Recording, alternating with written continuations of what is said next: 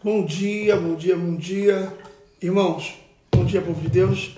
Não falei que ia fazer essa live. Estou fazendo bem rápido de surpresa. É, para deixar algo para os irmãos que acordou, que eu acordei, ardendo no meu coração, movido pelo Espírito Santo. Então, vai ser bem rápido. Quem puder compartilhar essa live, aqui embaixo tem um, um sinalzinho como se fosse um aviãozinho, uma gaivota. E compartilha para todo mundo, porque o Instagram não está notificando. Inclusive, que coloca meu nome para procurar no Instagram. Antigamente aparecia de primeira, agora tem que escrever o nome completo para encontrar. Então o Instagram está cheio de problemas, cheio de. Então você que puder compartilhar, porque não está notificando o Instagram as pessoas que eu estou ao vivo, tá? As pessoas não estão recebendo a notificação. Quem puder, compartilha. Se não for incomodar, atrapalhar, compartilha. Diego, meu amigo aí de Orlando, grande barbeiro, só corto o cabelo com ele quando estou em Orlando. O cara é brabo. Gente, ó. Então alguns têm reclamado que não tem notificado. Depois você vai lá ver. Olha lá. Viu aqui, ó, a irmã está dizendo aqui, ó, ó, ó, ó, ó. Isso mesmo, ó. Isso não está achando mesmo a notificação. Então, quem puder compartilhar é uma vida que você está edificando. É mais fácil compartilhar e eu vou deixar algo bem rápido para você. Bem rápido. Alô, pastor Gustavo, meu amigo, meu irmão. Vamos lá. Eclesiastes capítulo de número 11, eu vou ler apenas cinco versículos e eu quero frisar no cinco, tá? Para me explicar uma coisa para vocês, isso vai mudar totalmente sua vida. Aí o pastor Gustavo está dizendo, ó, o meu também não foi notificado, pastor. Não tá, vocês não estão recebendo notificação do Instagram. Antigamente o Instagram estava ao vivo, todo mundo recebia. É, enfim, hoje está tá essa, essa, essa bobeirinha. Quem puder compartilhar, compartilha só para mencionar para as pessoas que nós estamos ao vivo, tá? Vamos lá, Eclesiastes capítulo 11, versículo de número 1, só para nossa breve meditação, que acordei ardendo no meu coração. Você acredita que Deus fala com a gente dormindo? Eu acordei hoje, dei bom dia ao Espírito Santo e meu coração está ardendo. Hoje tem, hoje tem culto lá na IPTM de São Gonçalo, estou recebendo uma amiga minha aqui hoje, que é a cantora Nayara Azevedo. A cantora Nayara Azevedo está aqui em casa, tá descansando um pouco. E mais tarde vai estar comigo também hoje no culto lá da IPTM de São Gonçalo. O culto de IPTM de São Gonçalo segunda-feira tem sido muito forte. IPTM de São Gonçalo segunda-feira tem sido muito poderoso. Então você não vai. É, você, é, não, não perca, porque é algo sobrenatural que acontece, tá? O contato físico, a Bíblia diz: colocarão a mão sobre os enfermos e eles serão curados. Através das mãos dos apóstolos, né, Deus fazia maravilha. A Bíblia diz que aonde colocar a mão abençoada, então esse contato de mão, né, até dom se transfere através do toque.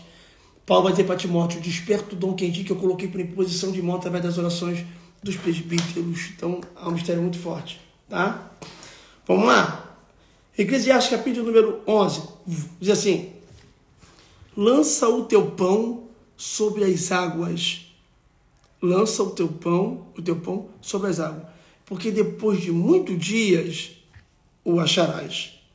Reparte com sete e ainda com oito, porque não sabes qual mal haverá sobre a terra. Eu vou parando rapidinho esses pontos, explicando para você entender que eu gosto de mastigar até o 5. Quando o versículo começa no versículo 1, lança o teu pão sobre as águas, o pão é teu. Lança o teu pão lança aquilo que é teu. O que, é pão? Pão é provisão, pão é alimento, né?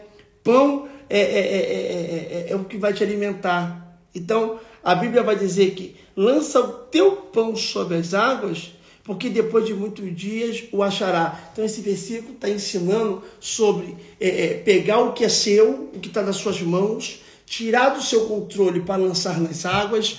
Águas vai falar sobre Deus. Por quê? Porque Deus aparece, pega isso aqui, você nunca mais esquecer, anota aí.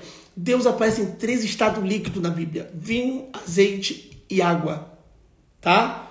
Então, esse mar aqui, essas águas aqui, você pode ver que na criação do mundo, a Bíblia diz que Deus criou o céu e a terra, a terra estava sem forma vazia e o Espírito de Deus pairava sobre a face das águas. Para quê? Para que houvesse movimento nas águas de Gênesis 1. Porque, preste atenção, porque isso aqui é para quem é inteligente. Eu não estou deixando aqui um, uma palavra.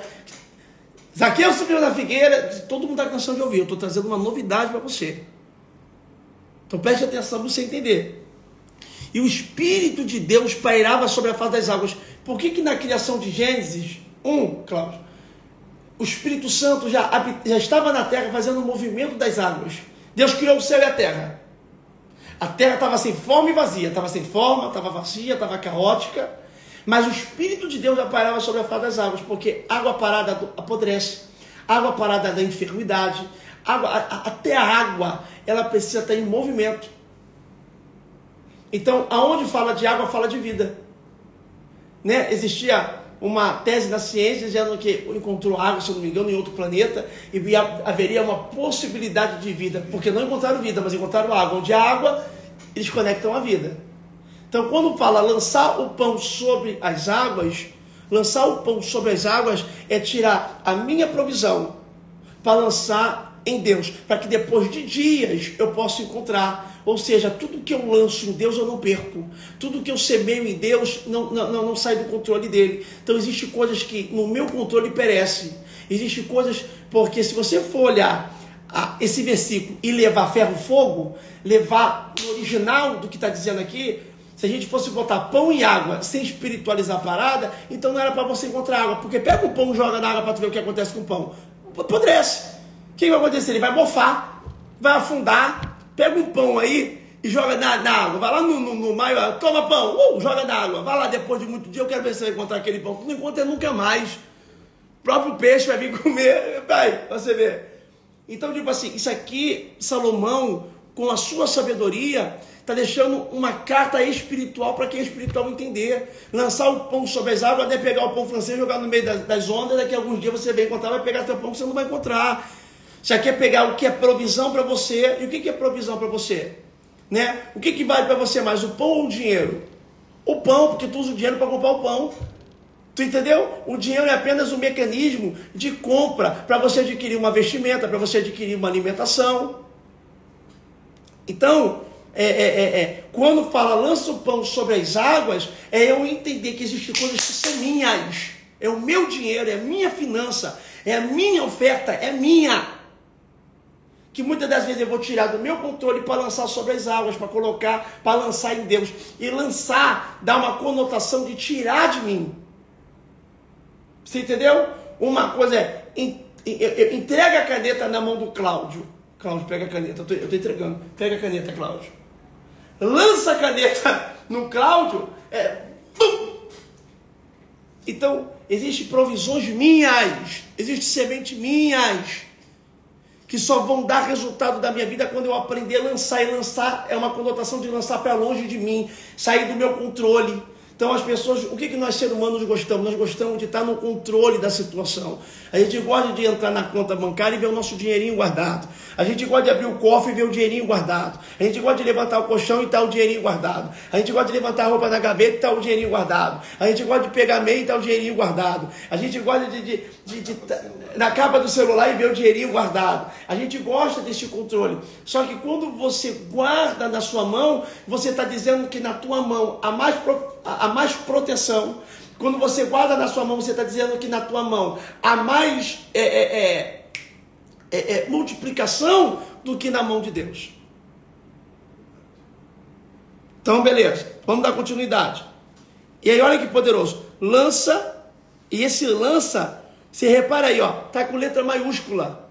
Todo o restante está com letra, é, letra minúscula, mas o lança o pão, lança, tá em maiúscula, nem caixa alta chamando a atenção. É o, é o que é mais difícil é lançar.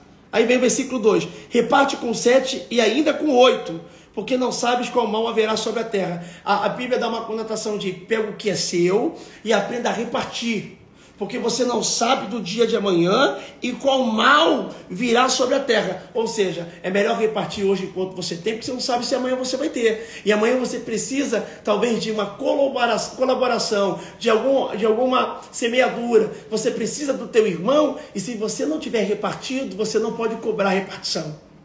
De novo, se você é uma pessoa que não planta, você não pode exigir colheita. Eu conheço milhares de pessoas que choram da vida, reclamam da vida, são murmurão, igual o deserto, está quase morrendo no deserto. Que murmurão só morre no deserto, irmão. Murmurão, murmuração não muda nada na tua vida, só faz você morrer no deserto.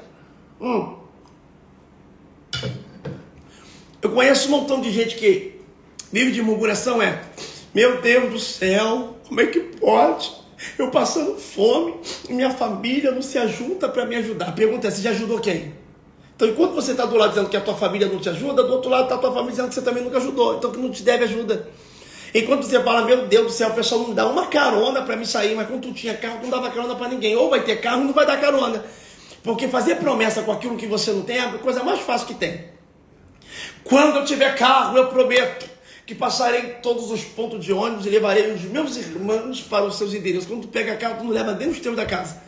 Então, é muito fácil fazer promessa daquilo que você não tem, mas você só se conhece quando você passa a ter.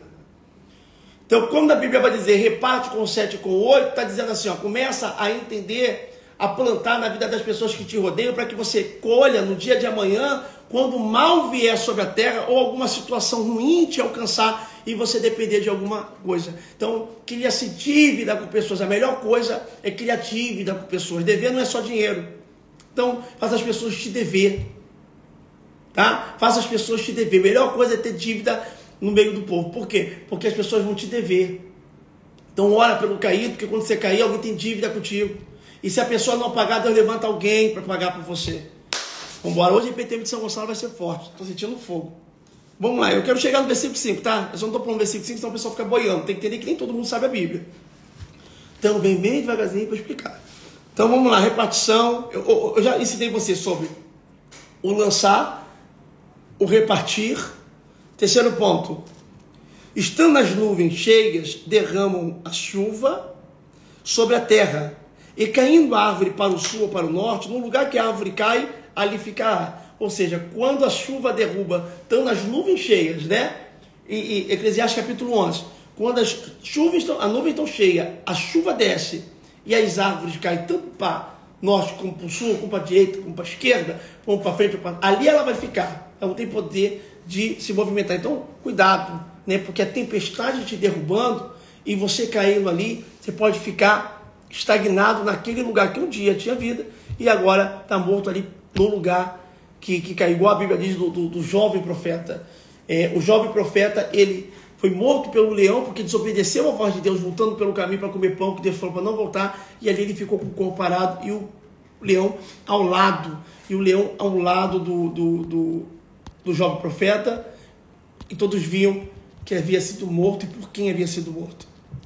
Aí vem o versículo de número 4, que é muito interessante.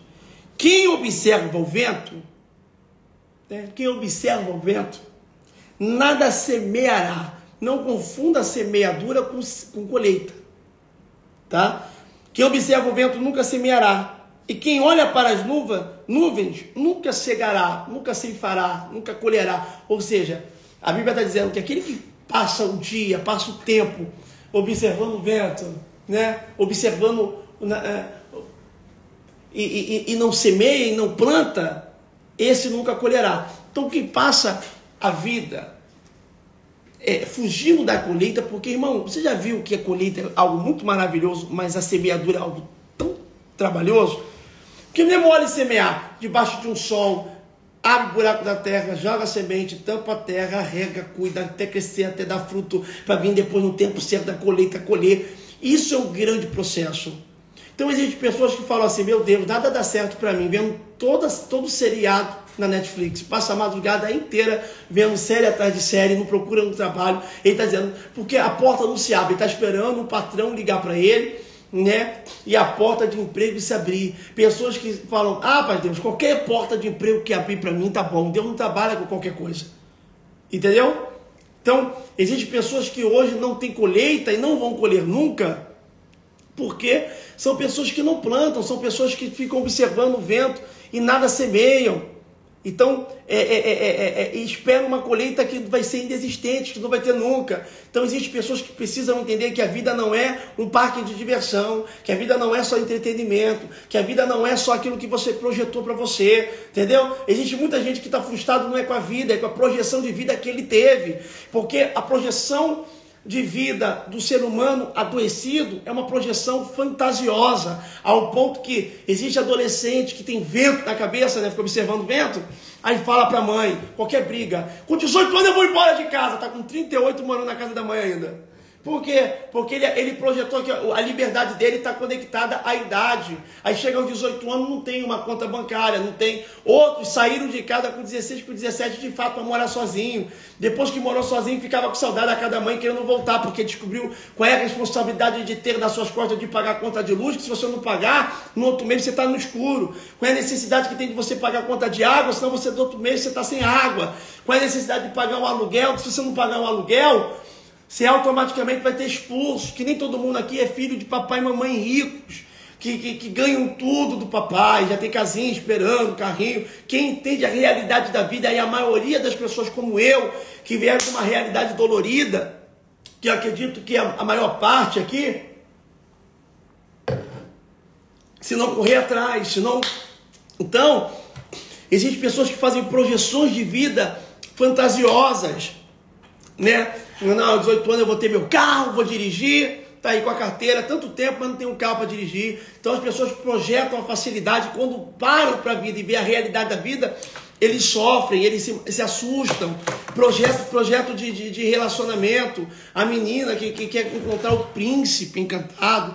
Aí a menina que exige que o homem seja perfeito, que o homem tenha olhos azuis, cabelo loiro, que vem em cima de um cavalo branco, que trata ela como rainha, que seja próspero. É o que mais você vê. A pessoa não vai casar com um homem rico, um homem bonito, um homem que trata de mim. Hello, acorda. Às vezes você que está exigindo isso, vai oferecer o que? A gente quer receber o que a gente não oferece, quer colher o que a gente não planta. Tá aí a pessoa que não se cuida tanto querendo o gatinho perfeito, mas será que ele vai te ver como gatinho perfeita? Tá aí a pessoa querendo o rico sendo pobre. Será que o rico vai se interessar por alguém que não corre atrás de um trabalho, que não tem um curso, que não, não corre se aprimorar? Quer dizer, só você tem os requisitos, ele não tem. Só você que vai ter as exigências, ele não tem nenhuma. Ou vice-versa, tá aí o rapaz querendo uma Barbie, a mulher bonita, a mulher que se cuida, né, que não tem um percentual de gordura, né, que com a boca bonita, que, que, que fez lá o procedimento, parece que levou uma picada de besouro, e com o cabelo maior, que botou aquele procedimento, que a mulher que se cuida e tá. É, é, é, é, é a, a, a boneca da Barbie.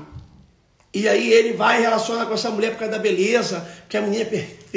Nossa, que gato. Só que a primeira atração é beleza. E a mulher que gasta dia, a mulher que gasta meses e anos só se preocupando com a sua beleza física, é uma mulher que às vezes vai exigir ser amada, mas só vai ser vista às vezes como uma prostituta. Sabe por que uma prostituta? Porque vai dar o desejo atrativo pelo homem, só que o que relaciona, o que vai prevalecer o relacionamento é a admiração. Ou seja, você só vai ser muito linda na sua primeira instância. Então o cara vai ficar com você, você é linda. Aí ele volta para casa, meu Deus, a mulher mais bonita que eu namorei na vida. E aí ele vai te encontrar de novo, é a mais mulher mais bonita, é a mais linda, é a mais gata. Até namorar, noivar, casar, a tua beleza já virou costume para ele. Vai acordar com você, dormir com você, ver você todo dia. Vai ver você tomando banho, passando pelada no quarto. Vai ver você cabelo acordando desse tamanho. Vai ver você sem maquiagem. Vai ver você caindo com cílio, cílio colado na parede, na televisão, no vidro, no boxe, não sei o que. Ele vai começar a ver você, não é só mais arrumadinha no encontro do jantar. Vai ter uma vida. E depois que ele casa com você, ele vai descobrir que talvez a, a, a, a, sua vida era só aquilo. Era o olho azul de lente, o cabelo de mega, o cílio de extensão, era só o cinto que apertava para modelar, era só um salto alto, era só um perfume cheiroso, porque no dia a dia você não sabe fazer comida, no dia a dia você não gosta de arrumar casa, você não gosta de trabalhar fora, não tem uma formação, não tem uma faculdade, vive dentro de casa, o cara chega do trabalho, você está lá chorando porque o Big Brother Brasil mandou embora fulano de tal. Então é, é, é, é e, e aí, enquanto ele vai viver essa realidade, lá do lado de fora, no trabalho dele, tem uma mulher que é bonita igual você, mas que é administradora, que rege a empresa, que é uma gerente, que faz não sei o que, que faz não sei o que, que faz não sei aonde, papapá, pupupu, tá, tá, tá. E, e, e automaticamente daqui a pouco você não vai parar com ninguém. Pegou?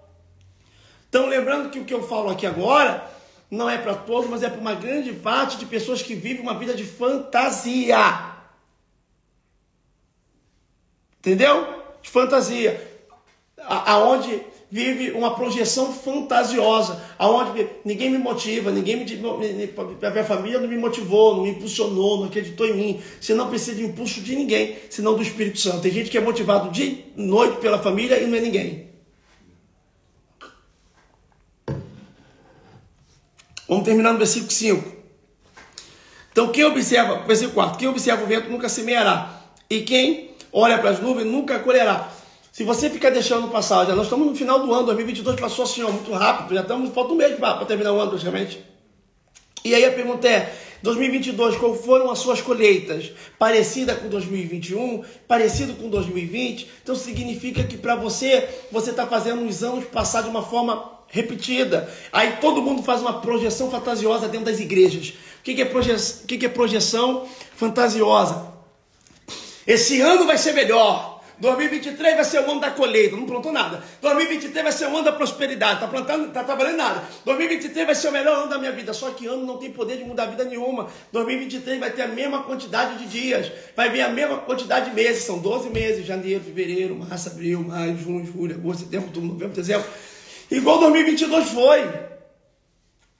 Tem gente que fica assim, por exemplo, se segunda-feira você passar o dia todo deitado na cama, vai acontecer o quê? Nada. Se terça-feira você passar o dia todo deitado na cama, vai acontecer o quê? Nada. Se quarta-feira você levantar e correr atrás de alguma coisa, algum resultado você vai ter. Então quarta-feira é o meu dia? Não. Eu fiz quarta-feira se tornar meu dia por causa da ação que eu tomei. Segunda-feira e terça-feira não foi o meu dia porque eu não corri atrás de um resultado. Um não eu já tenho. Então, existem pessoas que estão se fazendo projeção para dia, dizendo que esse é o meu mês, esse é o meu dia, é o meu número da sorte, quando na verdade você já poderia estar fazendo algum um tipo de. Ainda que você seja frustrado, bateu na porta, a porta não abriu, continua batendo. A Bíblia nos ensina sobre insistência. A Bíblia fala sobre uma mulher que ficou batendo na porta do juiz até o juiz. Foi chata, mas o juiz atendeu. Então, existem pessoas que para vencer vai ter que ser chato na insistência, vai ter que sim correr atrás. Tá? Para correr. Versículo 5 que eu termino. Cheguei onde eu queria. Desse eu rodei todo para você entender. Vim explicando devagarzinho para você pegar a, a, a, visão. E aí no versículo de número 5, é onde eu, eu desci, rodei todo para me chegar aqui e trazer a chave de ouro nas tuas mãos agora, que vai, abrir uma, vai virar uma chave na sua vida, a sua vida vai em lugares grandes. Assim como tu não sabes o caminho do vento, nem como se formam os ossos no ventre da mulher grávida, assim também não sabes a obra de Deus, que faz todas as coisas. Então, assim como você não sabe, até hoje, com a ciência totalmente avançada, a tecnologia avançada, de um livro que foi escrito há mais de dois mil anos atrás, até hoje me explica aí como é que os ossos de um bebê é formado no útero de uma mãe. Não, me explica como é que um espermatozoide, um sêmen, que é é, é, não dá, é, é, invisível aos olhos humanos, você não enxerga somente com, com aparelho para você conseguir enxergar o sêmen. Um, uma substância informe Dentro de um útero cria-se um esqueleto, os órgãos, um coração que não existe, que passa a existir e passa a bater. Quem dá esse start de batimento? Um cérebro que não existe, mas passa a existir. Um intestino grosso, um intestino delgado. O, o, o, como é que é essa perfeição toda? O rim que filtra, o pulmão para respiração. Quem é que. As veias que vão levar o sangue para o seu corpo inteiro cada fibra, cada músculo, os olhos. Como? Como, irmãos? Explica, por favor. Algo que parece que virou natural, mas nunca vai deixar de ser sobrenatural. Algo que virou natural porque todo mundo hoje sabe o processo da gravidez. Hoje todo mundo sabe que uma mulher engravida, a normalidade é daqui a nove meses o bebê nascer, caso não nasça prematuro. As pessoas já se acostumou, oh, tá grávida, o chá de revelação, vamos ver o sexo, um menino, ê, menina, é, virou tão natural, mas que nunca deixou de ser sobrenatural. Então a Bíblia vai comparar no livro de Eclesiastes como essa perfeição e esse sobrenatural da, da, da, do nascimento, da gestação, como a ação de Deus, que assim como o homem não sabe o caminho do vento, e nem como os ossos são formados no útero da mãe, é da mesma forma que você não sabe como Deus trabalha, como Deus vai fazer. Isso é o sobrenatural. Então, esse rodeio todo é uma palavra que tem nada a ver que eu vou pregar hoje à noite, Deus me deu uma palavra totalmente poderosa para hoje à noite, que vai mexer com a estrutura, mas eu quero deixar aqui para a tua breve meditação algo tão poderoso, que olha que poderoso o que eu vou falar. que é o sobrenatural em cima do natural. Se você for ler a Bíblia, existe talvez o teu marido, às vezes o teu pai, às vezes a tua mãe, às vezes o teu irmão, sei lá, já falou isso aqui para você. Que tu vai para a igreja ver Deus falar através de homem, Deus usa homem, cara natural como eu. Eis aí a questão. Todo sobrenatural da Bíblia, quando se manifesta, se manifesta natural. Existem coisas naturais que Deus escolhe. Olha que poderoso. Esse, esse aqui é muito poderoso, Cláudio. Existe o sobrenatural, escolhe coisas natural para que esse natural seja o veículo do sobrenatural. Exemplo: Maria engravidou de forma natural ou sobrenatural? sobrenatural. Alguém se relacionou sexualmente com ela? Não. Quem engravidou Maria? O poder do Altíssimo do Espírito Santo que envolveu. Sobrenatural. sobrenatural. Mas o sobrenatural nasce do além. Abre a mão, Maria. Pisca os olhos. Esse aí é Jesus. Não. Nasce como? Do natural. O processo de gestação, meses, útero, período, tempo, nascimento. Então, o útero é um grande exemplo. O útero é um grande exemplo de um portal. Guarda isso, que agora eu vou te dar pérola. Até aqui eu te dei. Eu estava dando biscoito maisena para te alimentar. Eu estava te dando creme com manteiga. Agora eu vou dar mocotó, então você vai ter que estar atento a tudo que eu falo, porque eu falo rápido, para me acompanhar no meu pensamento, para você entender, porque agora você vai receber mocotó. Para terminar. O útero é um dos portais do mundo espiritual, porque da mesma forma que o Messias, o Filho de Deus, para ter acesso a esse mundo, qual é o portal que ele atravessa? O útero de uma mulher. E isso, desde o Gênesis, o próprio Deus falando com Adão, serpente e Eva. Me mostra na Bíblia, pastor. Agora, eu amo mostrar na Bíblia. Que o que não sai da Bíblia é heresia. Deus falou para Adão após a consequência do pecado. Pecou, né? Então tá. Então a partir de hoje você vai comer do sol do seu rosto, tem que trabalhar, Mulher, você vai ter dor ao dar a luz, serpente vai ser maldita entre os animais, colocarei inimizade entre ti e a mulher, porque tu vai ferir o calcanhar e ela o calcanhar te ferir, e deixou uma promessa no Gênesis qual?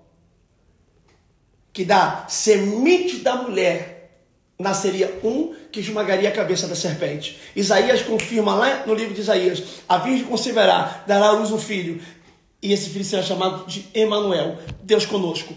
Então, o útero é uma porta tão grande do mundo espiritual que como é que o anticristo vai vir?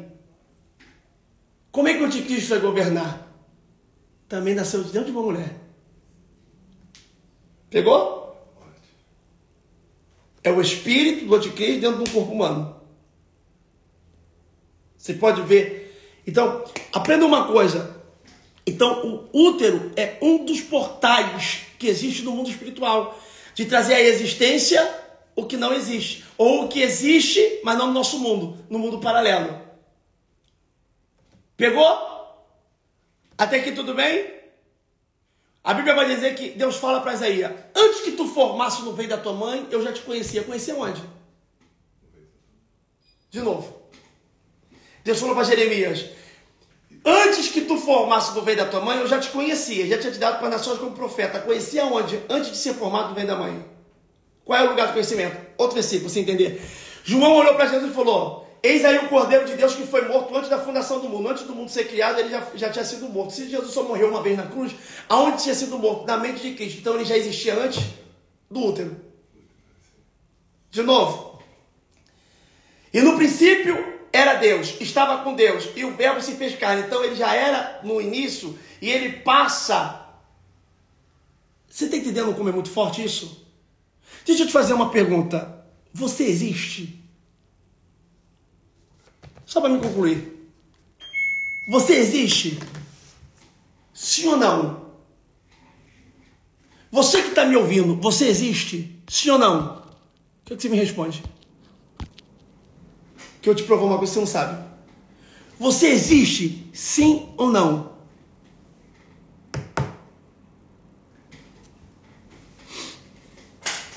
Você existe?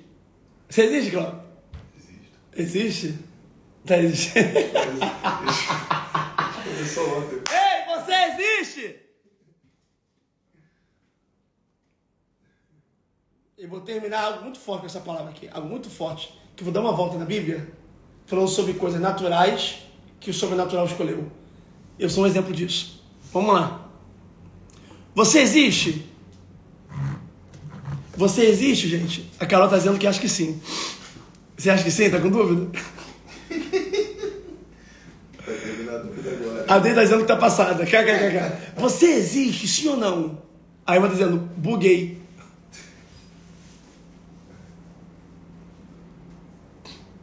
Tô com medo de responder. Deixa eu te fazer aqui. Deixa eu te ensinar uma coisa. A Milena foi inteligente, ó. A Milena está dizendo, existe para quem me conhece. Você existe? Você sim e não é a resposta. Existem pessoas que nunca vão saber da tua existência. Existem pessoas que lá no Japão não sabem nem que você existe. Existem pessoas no teu condomínio que não sabem da tua existência. Às vezes teu vizinho sabe. Aí, rapaz, fulana morreu. Aí a vizinha do condomínio. Que fulano? Morava lá no teu prédio. Prédio que rua? Lá na M48. Conheço não. Morou tão perto que tu existiu, deixou de existir e a pessoa nunca viu a tua existência. Você entende que você só existe. Você existe. Eu posso existir para milhares de pessoas que me seguem, mas tem milhares de pessoas que não me conhecem. A tua vida vai crescendo numa proporção tão grande que vai passando a existência. Pegou a visão? Exemplo, existe parente seu que morreram, talvez seu avô, talvez sua avó, talvez seu bisavó, teu bisavô, que você sente saudade, mas você fala, o teu filho que nasceu de ti não sabe nem quem é. Quem foi teu avô aí, teu filho? Uh, não sei se foi branco, grande, gordo. É só que você fala. Então, entenda uma coisa para que você entenda. Quando você entende que o útero é uma porta do mundo espiritual que trouxe à existência essa vida, meu irmão, preste atenção e redobre, porque eu vou pegar pesado agora, senão tua mente vai bugar. Essa vida é uma oportunidade de Deus, porque você primeiro já existia antes de existir. Você não foi obra do acaso. Você não foi um acidente dos seus pais. Sabe aquele dia que o teu pai decidiu se relacionar com a sua mãe? Pode ter sido no carro, pode ter sido no muro, pode ter sido em pé, pode ter sido escondido, pode ter sido no motel, pode ter sido numa balada, pode ter sido numa aventura, pode ser só numa pegação. Para eles era um acidente, para Deus já era um projeto. De milhares de espermatozoides você já venceu desde o útero. Guarda isso. Você é uma projeção divina, você é um pensamento de Deus. Ele já te conhecia antes de você nascer. Então, então quando você consegue entender isso, a vida é apenas uma oportunidade de viver um propósito. Por quê, pastor? Porque nós não somos da terra. Nós não estamos, nós somos passagem, nós estamos de passagem, nós somos visitantes. Porque a vida é como uma neblina, a vida é como vapor. Eu tenho 31 anos de idade, eu sou novo e já estou sentindo coisas que eu fico brincando, meu Deus, eu estou velho. Dia eu fui verificar minha pressão 16 por 10, eu falei, caramba, não tinha nada disso. Aí o médico dizia, tem que tomar cuidado porque você vai comer. Eu falei, caramba, eu sempre comi de tudo e não tinha nada. Fui jogar futebol, bola sozinho, pisei, meu joelho, plat!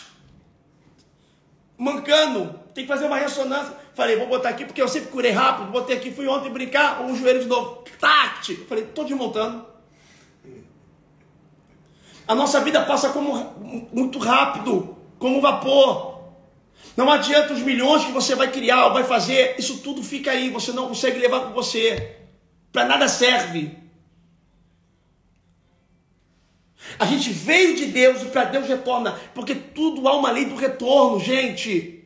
Gente, redobre a atenção que eu vou falar uma coisa na Bíblia para você. Isso aqui vai te ensinar a ser usadíssimo por Deus. Tu acredita que isso tudo aqui vai se resultar numa porta aqui, como ser usado por Deus?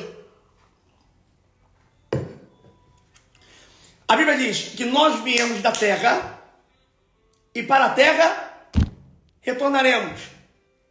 Então o espírito volta para Deus porque saiu de Deus e o corpo para a terra de onde saiu. Então retorna, tudo retorna. Pegou a visão? Então quando você vive o seu propósito, Deus vai conectando pessoas a você na sua existência para que aquele que viva em você, porque você é apenas um veículo.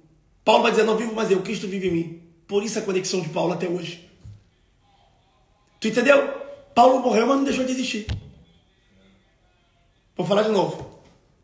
Tem gente da minha família que morreu e deixou de existir. Paulo morreu e não deixou de existir. Por isso que Jesus vai dizer que aquele que crê em mim não morrerá, jamais morrerá, mas viverá eternamente. Olha o que a Bíblia diz. A Bíblia diz assim, ó, aquele que crê em mim, ainda que esteja morto, viverá. Olha a promessa. Aquele que crê em mim, ainda que esteja morto, viverá. E aquele que vive em mim, jamais morrerá. Abraão morreu, mas não deixou de existir. Que até hoje, eu estou aqui. Irmãos, fé de Abraão, paciência de Jó, força de Sansão, sabedoria de Salomão. E tem gente que não fala mais da tua bisavó, que morreu há 40 anos atrás, 50 anos atrás, 60 anos atrás. Estou falando de alguém que está 2 mil anos atrás morto.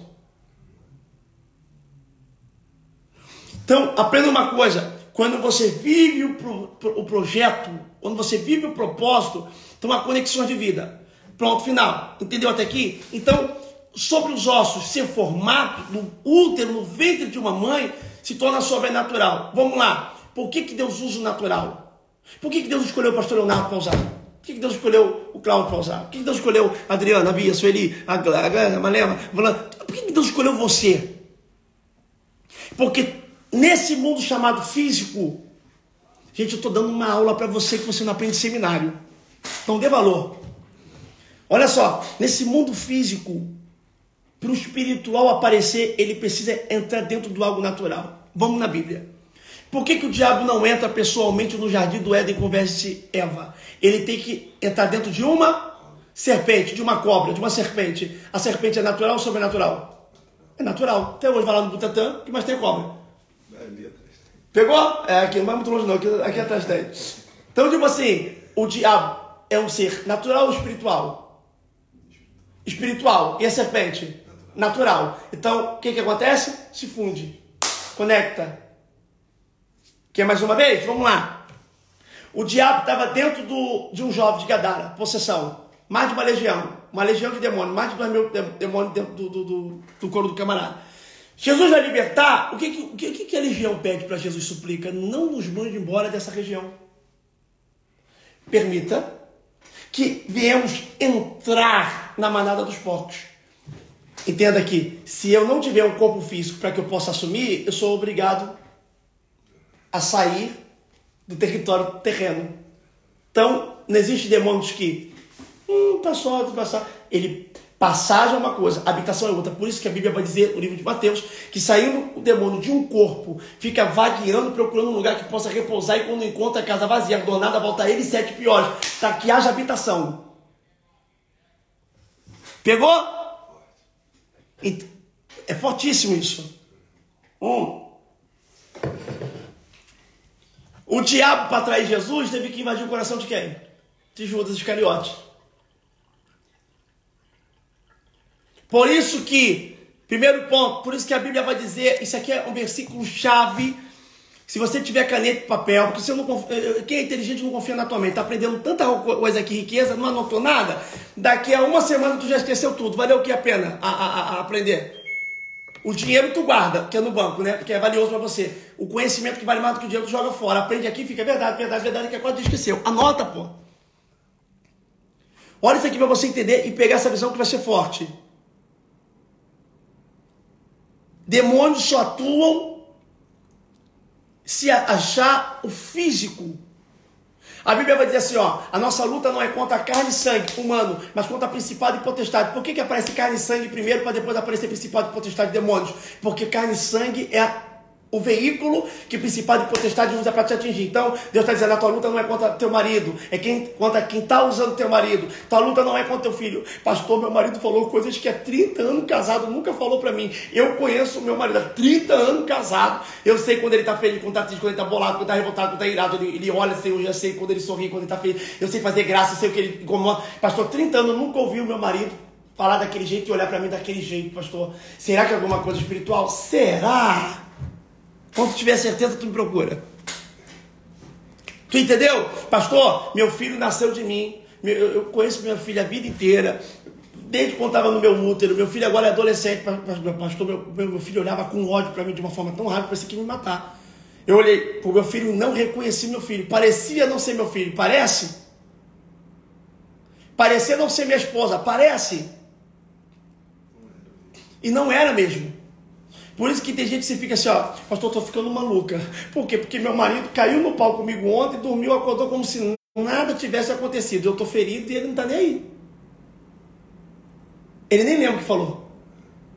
A vezes vai chamar alguém para conversar de uma briga que você teve depois de duas semanas, fala, mas por que você falou aquilo? Ele falou, falou o quê? Eu falei, não. E ele jura e pergunta o que falou. Porque de fato talvez não foi ele que falou. Então, vamos lá. Pega, pega essa revelação.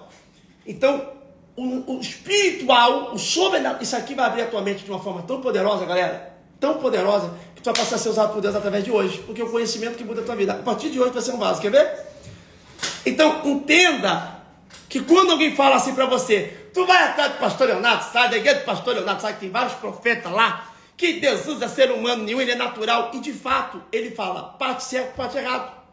A parte que ele erra é que Deus vai usar o natural, usa. E a parte que ele está certo é que o natural do Leonardo não faz nada. Por que, que a minha casa não tem uma multidão aqui lotada como está lotado no culto que eu faço numa praia, em Paraty, em Angra dos Reis? Porque o povo não quer ver o Leonardo Salles. Quando acorda, como come, como brinca, como se diverte, como o povo quer ver o sobrenatural usando o natural. É quando Deus revela, quando Deus fala, é quando Deus cura, é quando há uma milagre, é quando sobrenatural, quando há uma revelação, é quando o dom manifesta, quando o Espírito Santo se manifesta.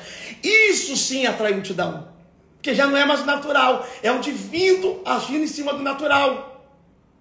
É a minha mão que você vê, mas não é a minha mão que cura. É a minha voz que sai, mas não é a minha palavra. Exemplo: quando você vai no dentista, a dentista vai mexer no teu dente, ela vai botar a mão dela? Cadê lá? Ah, é agarrar, não vai. Primeira coisa que ela vai fazer com higiene é colocar uma luva descartável. Usou, pegou, pegou, botou uma luva. Essa luva que vai mexer na tua boca é a luva que está mexendo? É a mão. Tu vê a mão? Tu vê a luva. Mas a luva sem a mão faz alguma coisa? Então eu vejo a luva, mas o que está fazendo todo aquele processo e o mérito é para a mão que está dentro da luva, porque essa mão dentro de qualquer luva vai fazer o mesmo trabalho. Pegou? Eu sou luva. Eu sou luva. Então, pastor está ficando famoso. Não estou. Eu sou luva. Deus só apresenta diante do teu rosto. Deus só vai se apresentar diante do seu nome. Mas se a mão. Por isso que, Paulo, porque, por isso que a Bíblia vai dizer. Que Jesus vai dizer: nenhum poder é dado se do alto não vier. Sem mim, nada podeis fazer. Luva guardada. Então, nós somos a luva preenchida. Se a gente pode se titular como alguma coisa, pastor, você é o quê? Você é pastor, apóstolo, bispo, então o quê, pastor? Sou a luva preenchida. Aonde as pessoas veem a luva, mas sempre foi a mão.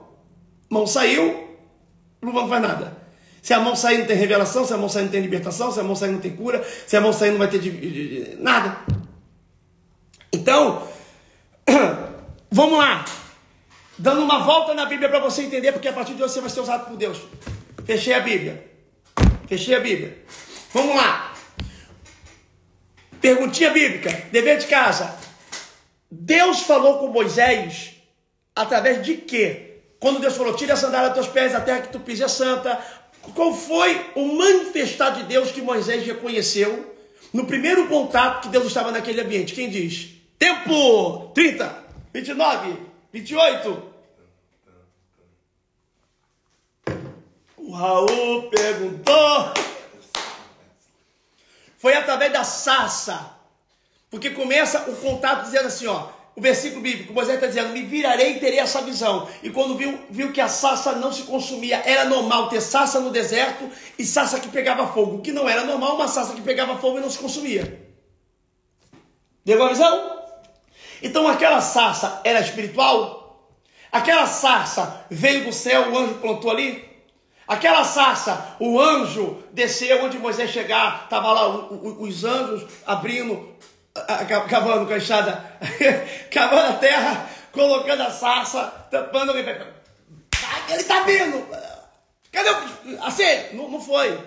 Então aquela sarça era uma sarça normal, entre tantas outras sarças que Moisés viu. Não foi a primeira sarça que Moisés viu na vida. Não era a única sarça que existia ali. Não. O que foi sobrenatural e o que trouxe impacto para ele é ver uma sarça natural acesa por um fogo que não consumia. Então, o que, que era sobrenatural? O fogo que não consumia. Em cima de um natural. Então, o fogo só acende na sarça. Então, o fogo, para se acender, precisa de um natural. O divino precisa do natural. Porque o fogo, o fogo espiritual. O fogo é o maior por que, que, a Bíblia vai dizer que o fogo arderá continuamente no altar e não se apagará? Por que, que... gente, eu estou dando uma preciosidade para você que você não tem ideia. Por que, que quando os profetas de Baal não conseguem resposta de Baal, Elias vai reparar o altar e joga água em cima do altar? Só que Deus é Deus que responde com fogo. Por que Deus não é Deus que responde com água? Porque água o homem tem acesso, fogo não. Água o homem joga, quem responde com fogo é Deus, porque o fogo é a tipificação do mundo espiritual. Os olhos dele são como chama de fogo. O fogo arderá continuamente no altar. Tudo é fogo, porque fogo não existe. Ninguém vende fogo. Qual é a loja de fogo? Vende fogo. Irmão, beleza? Me dá dois quilos de fogo, não existe isso. Existe provocadores de fogo. Tu não compra fogo, tu compra isqueiro. Porque fogo para passar a existir precisa de algo para ser consumido, natural. Um combustível, uma palha, um papel, alguma coisa que faça alimentar ele, alguma coisa que seja inflamável. Pegou a visão? Aí o fogo fica durante aceso entre nós, enquanto ele está consumindo aquilo que é natural. Quando acaba de consumir, ele deixa de existir, ele apaga. Ou seja, tem fogo aqui na minha casa? Não tem, mas se eu quiser fazer, vai passar a existir. Tem fogo aqui na, na, na rua, passando, ninguém viu o fogo passando nada. Ih, além, o fogo passando além. Tchau, fogo! Não tem, porque o fogo é uma tipificação de algo muito espiritual de uma forma poderosa. Por isso que a Bíblia vai dizer que João Batista batizava com água. Eu sou aquele que batizo na água para arrependimento, virá um que é maior do que eu. E esse que é maior do que eu batiza com o Espírito Santo e com fogo. João está dizendo, eu sou da água, mas eu estou apresentando um vocês que é mais forte do que eu. Ele é do fogo. Pegou? Ele é aquele que não existe passa a existir. Ele é aquele que, que, que... Então ele precisa do natural para esse fogo crescer, para esse fogo inflamar. Então você não compra fogo, você compra provocador de fogo. Acabou o gás da tua cozinha, acabou o fogo. Tem que pegar o gás para que venha consumir de novo o mês e você fazer a sua comida, precisa de algo para consumir. Presta atenção, nós somos o simples natural que o espiritual escolheu para fazer coisas absurdas. Finalizando a mensagem, nós somos o simples cajado. Foi Deus que deu o cajado para Moisés? Foi o anjo que chegou dizendo assim: ó, Moisés, abra tuas mãos que trago para ti dos altos céus esse cajado de madeira. Com esse cajado de madeira, tu irá abrir o mar, tu vai tocar da rocha e a rocha vai virar bebedouro, porque vai verter água, vai virar serpente. Foi isso. Deus já tinha perguntado para o que, que você tem na mão ainda? Tem um condão, tem um cajado. Já estava na mão de Moisés antes do encontro com Deus. Só que o cajado, antes do encontro, o que, que ele fazia? Nada. Só fazia uma função simples de um cajado. Podia apoiar, podia ensinar as ovelhas, que era cuidava do sogro jeto mas era um cajado simples, natural, que não fez nada, nada, nada, nada, nada. Mas depois do encontro, aquele cajado natural é escolhido pelo espiritual para fazer uma realização de milagres. Deus usa aquele cajado para abrir mar vermelho, para tirar água da rocha, para virar serpente, entre tantos outros aspectos, mas o cajado é natural. Pegou a visão? A capa de Elias era natural, mas depois que Eliseu pega a capa de Elias, a unção de Elias vai para Eliseu, então, natural que vira sobrenatural. A morte na panela, a panela está envenenada. Elias fala: joga farinha na panela e a morte vai sair. A farinha era sobrenatural? Porque se a farinha é sobrenatural, os paraíbas são tudo profeta. Que lá só come farinha. Então é o natural que age de uma forma sobrenatural e tira a morte. O machado que caiu no Jordão era emprestado de alguém natural, mas Eliseu faz flutuar. Então, é o natural que se transforma em sobrenatural. Vários outros. A queixada de jumento na mão de Sansão. Uma queixada de jumento é apenas uma parte do esqueleto de um animal morto. Vira uma metralhadora que mata mil homens, nem uma pistola mata mil homens. Então, meu irmão, uma queixada de jumento mata mil homens. É o natural, movido pelo sobrenatural. As águas do tanque de Betesda, os anjos desciam cedo com um caminhão pipa e ficavam enchendo, calma aí galera, estou enchendo as águas aqui, hein? quem descer vai ser curado, hein? Vamos lá! 3, 2, 1, vai! Olá, olá! Não vai. As águas já estavam ali. Era natural, mas só tinha sobrenatural quando os anjos movimentavam as águas. As águas do tanque de Siloé já estavam lá. A água do Jordão era acessível a todos. Mas o dia que o profeta manda na mão descer nas águas, ele é curado. Então é natural que é sobrenatural. As águas do Mar Vermelho estão tá lá até hoje. Eu fui lá ver, mas não está aberta. E aí, gente, lembra onde está a abertura aqui que eu quero dar uma passada aqui por dentro das águas? Onde é? Está lá. Então quando você encontra quando você encontra diversos personagens bíblicos, diversas ações, como os lenços e aventais de Paulo expulsava demônio e curava enfermo, lenço natural, qualquer costureira fazia, mas a unção sobrenatural. Então Deus usa coisas naturais para fazer coisas sobrenaturais. Nós somos o simples natural escolhido pelo complexo sobrenatural. De novo, eu sou um simples natural. O que faz a tua vida ser grande não é você, você é um simples natural. Deus vai numa simples família pegar uma simples pessoa para escolher a dedo e fazer dela virar um sobrenatural em Deus. Então, talvez o que você faz hoje, o que você exerce hoje, aonde você tem chegado, você não tinha nada para chegar onde está chegando porque você é um simples natural. Existem pessoas que estão comigo que olham no espelho e fazem uma reflexão, uma autoanálise sobre a sua vida e falam: Cara, eu era horrível na escola, como é que eu consegui isso? Cara, eu era horrível, eu não aprendia nada, como é que eu aprendi isso? Cara, eu era. Eu, eu, eu, você mesmo se desqualifica em alguns pontos e fica impressionado com o que está vivendo, porque você entende que é o sobrenatural. As pessoas olham para. Eita, senti Deus aqui arrepiado. Por isso que Deus não divide a glória dele com ninguém, porque Deus dá graça para o humilde abate soberbo. O que, que é o soberbo? O soberbo é aquele que se envaidece para achar que eu posso, eu sou, eu faço. Eu tenho porque eu sou cara, eu tenho porque eu sou bom. Não, não. Deus dá graça para o humilde, para aquele que reconhece, dizendo que eu estou aonde eu sento, o que eu faço, o que eu vivo. Não é mérito e capacitação minha, porque eu me conheço. Deus não quer falsos humildes que mentem, dizendo que, não, gente, eu não jogo muita bola, não, mas sabe que joga, tá? Eu não canto nada, não. Aí canta, não. Deus não quer falso humilde. Deus quer pessoas que são simples e reconhecedores de dizer que dizendo, meu irmão, de fato eu não tinha nada para me estar onde eu estou. De fato, eu não sou fruto da mídia, eu, eu, eu, eu não tinha nada para ser o que eu sou.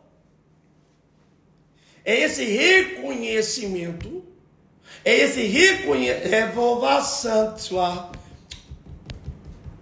comende flá. Você é o simples cajado, você é o simples, a simples queixada do jumento, você é uma simples nuvem que Deus usa para fazer sombra para o povo do Egito. Você é uma simples é um simples pássaro que traz no bico uma folha de oliveira para trazer resposta para Noé que a terra nós somos resposta para pessoas. Nós somos o pássaro que responde Noé. Nós somos resposta de Deus para a vida de alguém, mas não deixamos de ser simples.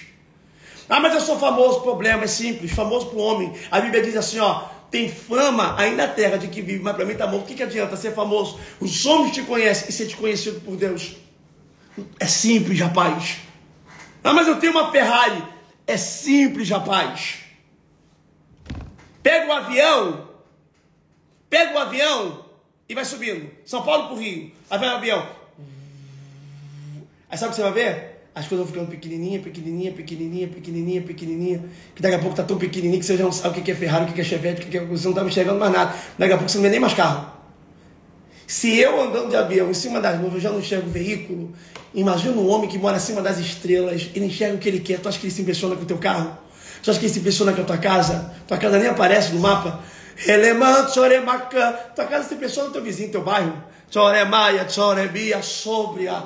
Ele mandou marcante. Até que Deus vai te escolher porque tu tem alguma coisa, deixa de ter. Não tem nada que você tem que impressiona ele. Ele é dono do olho da prata. Não tem nada que ele olha para você e deixa ele eh, totalmente pasmo, boca aberta. Deus não se impressiona com nada do que você tem ou possa ter. Ô meu amigo, teu avião para ele é um pedacinho de. é um aviãozinho de papel. O teu helicóptero para ele é nada. Não sou. Já, já, já, já derruba. Deus está olhando para alguém aqui, está dizendo: Eu quero escolher o mais simples. É por isso que Deus vai na casa de Manassés, escolhe o menor da menor família, que é Gideão. Quando Deus fala para Gideão através do anjo, vai dizendo: Gideão, varão valoroso. Ele vai olhar para a realidade dele e vai dizer: Senhor, eu, varão valoroso, valente, que nada. Eu faço parte da menor família de Manassés, ou seja, a minha família é a menor de Israel e eu sou o menor da menor família. Não tem menor do que eu, Senhor. Escolhe outro lá, porque qualquer um, pega um primo meu, Deus está dizendo, é você. Quando Deus fala, Moisés, eu te escolhi, Moisés está dizendo, é, é, segundo Mateus, vai dizer que Moisés era gago, outros é pesado em línguas, que a Bíblia diz. Ele vai dizer, envia outro, porque eu não sei falar direito, coloca outro para ir no meu lugar. Como é que eu vou representar o Senhor se tem dificuldade, eu não sou bom para expressar? Deus está dizendo, por isso que eu te escolhi, porque eu escolho as coisas loucas desse mundo, as que não são. Deus é poderoso. Ô oh, glória! Ô oh, glória! Deus gosta de escolher os que não são, os que não têm, os que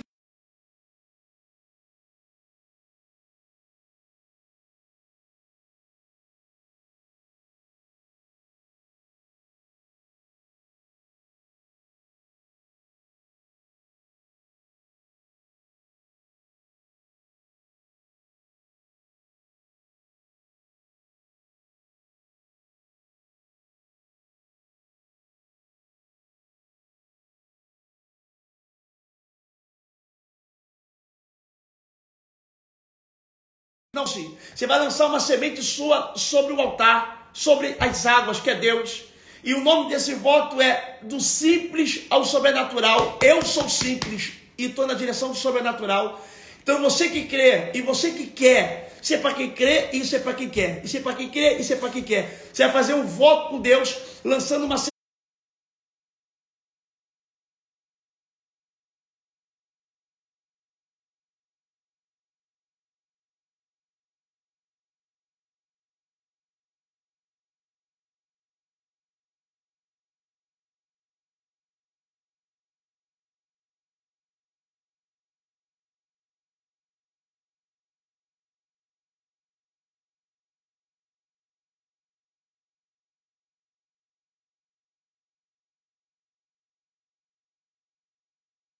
semente, o pão sobre as águas, dizendo do simples ao sobrenatural, reconhecendo tão simples que você é, o quão simples a sua vida é e o quão sobrenatural Deus pode fazer. Nos meus stories eu vou colocar a conta da igreja, você vai fazer um sacrifício que, que dói em você, é o teu Isaac para Deus, e você vai colocar lá no inbox o título do simples ao sobrenatural. Do simples ao, o que Deus vai fazer na tua vida, Deus vai tirar você do simples para viver coisas sobrenatural, porque a partir de hoje tudo na tua vida vai ser envolvido pelo sobrenatural. Essa é a palavra de Deus. Não vou botar o, o, o, o Pix hoje aqui, não. Vai lá nos meus stories, vai estar a conta da igreja. E você vai fazer o sacrifício do simples ao sobrenatural. Se